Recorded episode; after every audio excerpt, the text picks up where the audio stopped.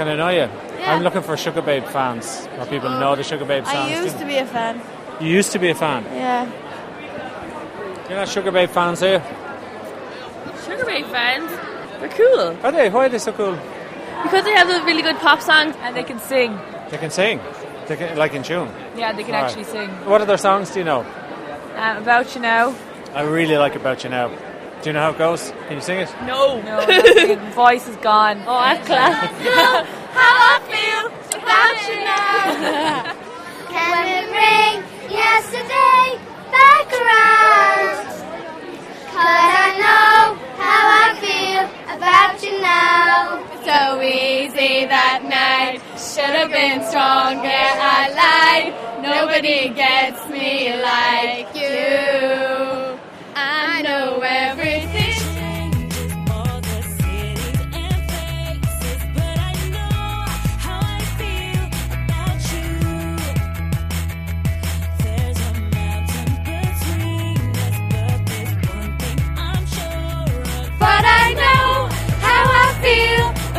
About you. Can we bring yesterday back around? Cause I know how I feel about you now. It's like their best song in years. Why is it such a good song? I don't know. It's, just catchy. Yeah, it's catchy. In fact, that song is so catchy that it became a really, really big hit before Christmas. It's got lots of radio airplay.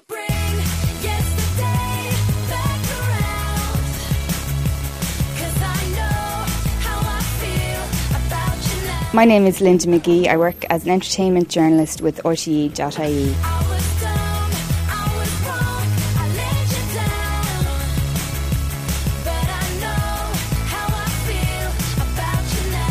The Sugababes are a, a UK trio pop act and they're very much about the sound and it's not about the distinct personalities of, of the different individuals within the group.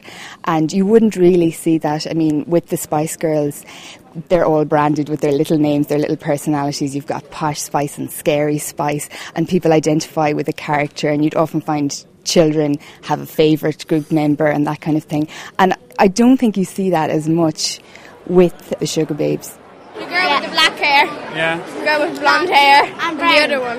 And the other one. Yeah.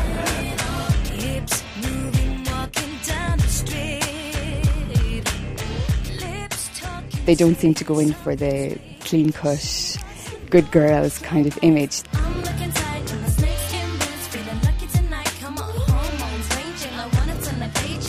They're more often in the tabloids for exploits at parties or being arrested and that kind of thing. And that hasn't done anything really to dent their success so far.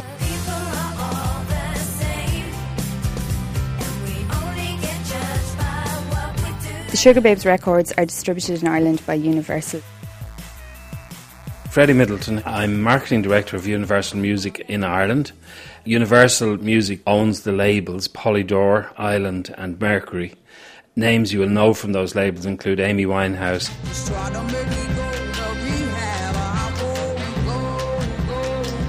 Arcade Fire, Snow Patrol, Mika, Fergie, and of course Sugababes.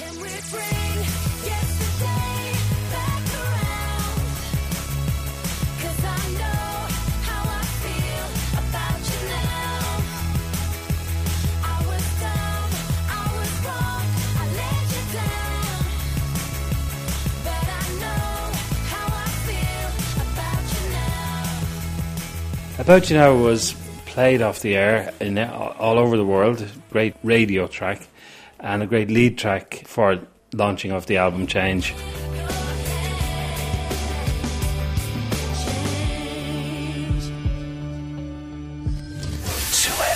The Saturday Show. Radio is the most important way to gauge how it's going to go. So we must get airplay four weeks before an album comes out. Every radio station, every DJ gets a copy of every single, and DJs would get them so that they can play them in nightclubs as well. So there's a two way thing. The songs are selling digitally, so you might see Stairway to Heaven by Led Zeppelin creeping back into the charts due to the fact that people have just downloaded the song.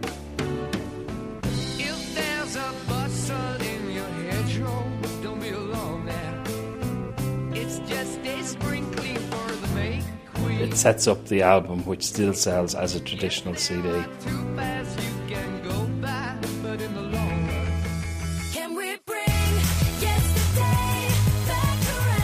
In the case of the About You Now song, Cathy Dennis wrote it. She would have sent it to the record label saying, This may suit Sugababes.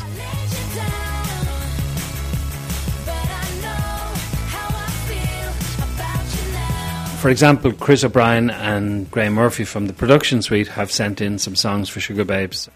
My name is Graham Murphy. And my name is Chris O'Brien. And uh, we're record producers and songwriters. We produced and written songs with everybody from Westlife.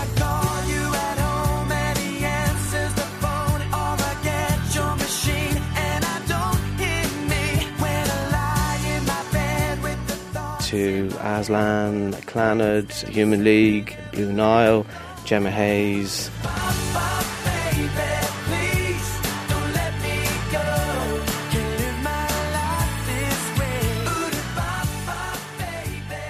We've pitched songs at the Sugababes. You're in the pot with 500 writers submitting songs for the Sugababes. Basically, how it works is you get a call sheet of all the bands that are looking for songs, and that can start at Celine Dion and it might end at Donna Summer. Then you write a song that you think might suit them. And it's kind of a lottery because if you get a song on a Sugababes album, you're going to make money.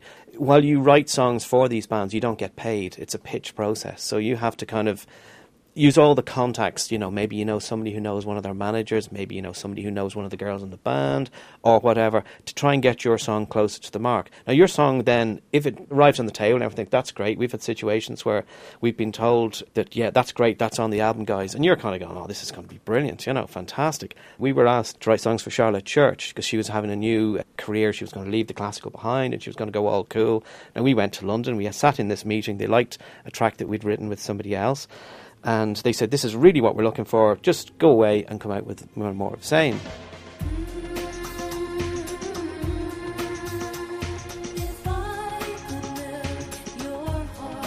Now, the brief was a song by Madonna called Frozen, which is quite an epic, atmospheric, cool.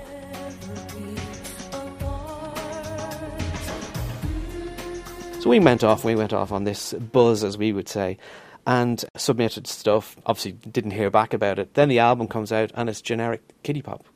You know, because these things change day by day. A marketing meeting will come in and they will say, I think this idea for Charlotte Church is completely wrong. We just need to go for lowest common denominator, kiddie pop. So I think the song was called Crazy Chick.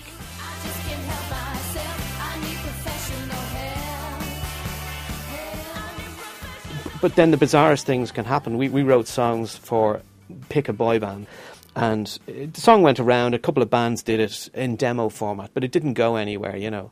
And then all of a sudden, we get a call from a record company in Japan that a Japanese band want to do it, but they want to change some of the lyrics, you know. So you go, mm, right. They also want twenty percent of the publishing money, which is the earn of the song, you know. And you just have to think about it and go, well, if we give them twenty percent, they use it. They're a very established boy band in Japan. It's going to make money. Or we say, no, you're not going to mess with our song, and you don't get anything that's the choice you have to make, you know. Oh, we took the money.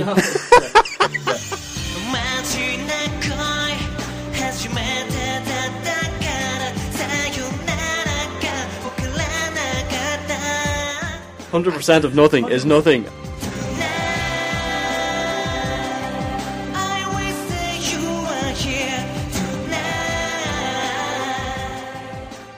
Is kind of a common thing now in modern pop is to keep the music simple, to have the track driven by the beat and the melody. Too many chords, too many sections tend to confuse people in pop these days. it's quite a common formula, like it's 3 minutes 30 seconds. It's a very short intro, so there's no room for the DJ to talk over it.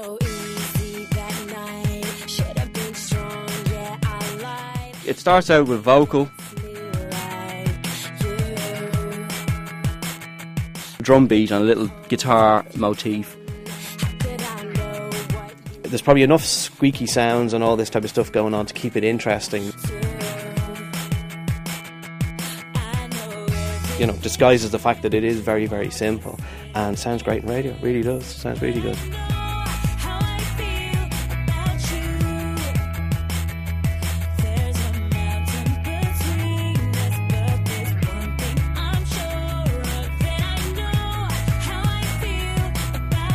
And then everything is saved for the chorus.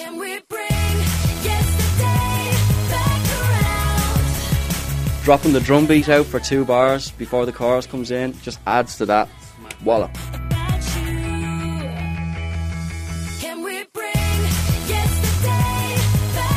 All the backing vocals kick in.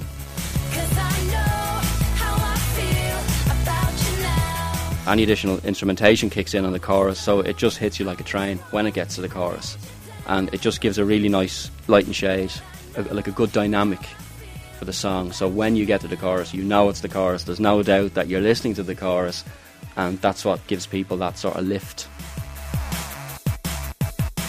It's got enough guitar in it to make it heavy, and it's enough pop in it to make it light for the kids.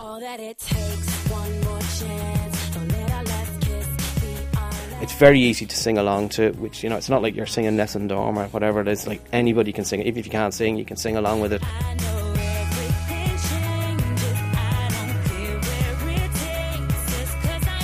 The chorus is split in two. Your first line goes up.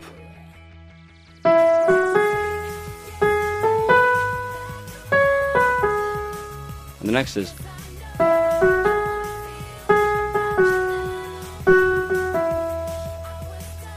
I mean, nursery rhyme is a good phrase to use for it because it is quite nursery rhyme like, and that's what makes it simple. Every time it comes down the scale, you end with the title of the song.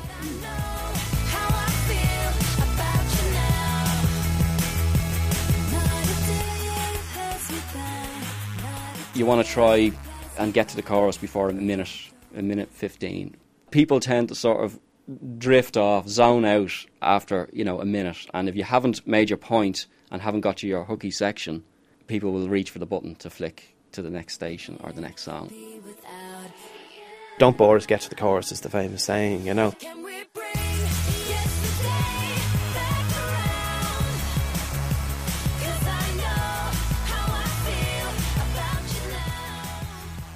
One man who knows an awful lot about this is Sean McLean from St Patrick's College in Drumcondra.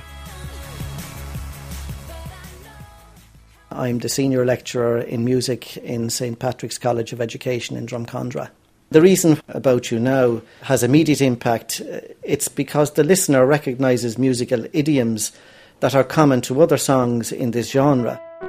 A musical idiom might be a rhythmic beat, it could be a little melodic turn of phrase, it could be something that they immediately recognise as having heard before.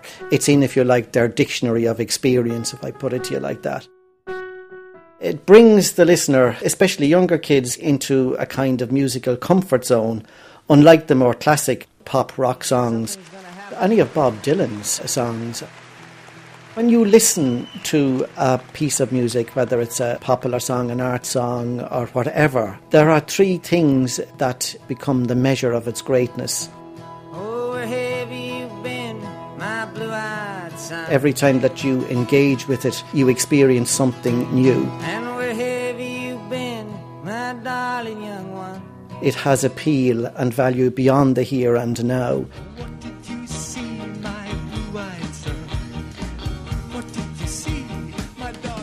One example of that might be if a song had a lot of cover versions.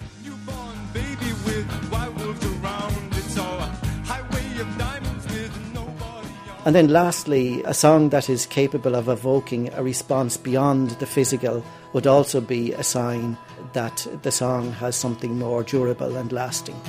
I saw guns and sharp swords in the hands of young children, and it's hard and it's a hard, and it's a hard, and it's a hard, and it's a hard. I mean, we all love a good dance, and that's the way it should be. But I doubt in the long run that Sugababes will be there in the canon.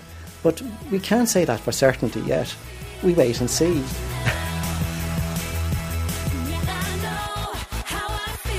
You've been listening to The Curious Ear. I'm Ronan Kelly. About you now.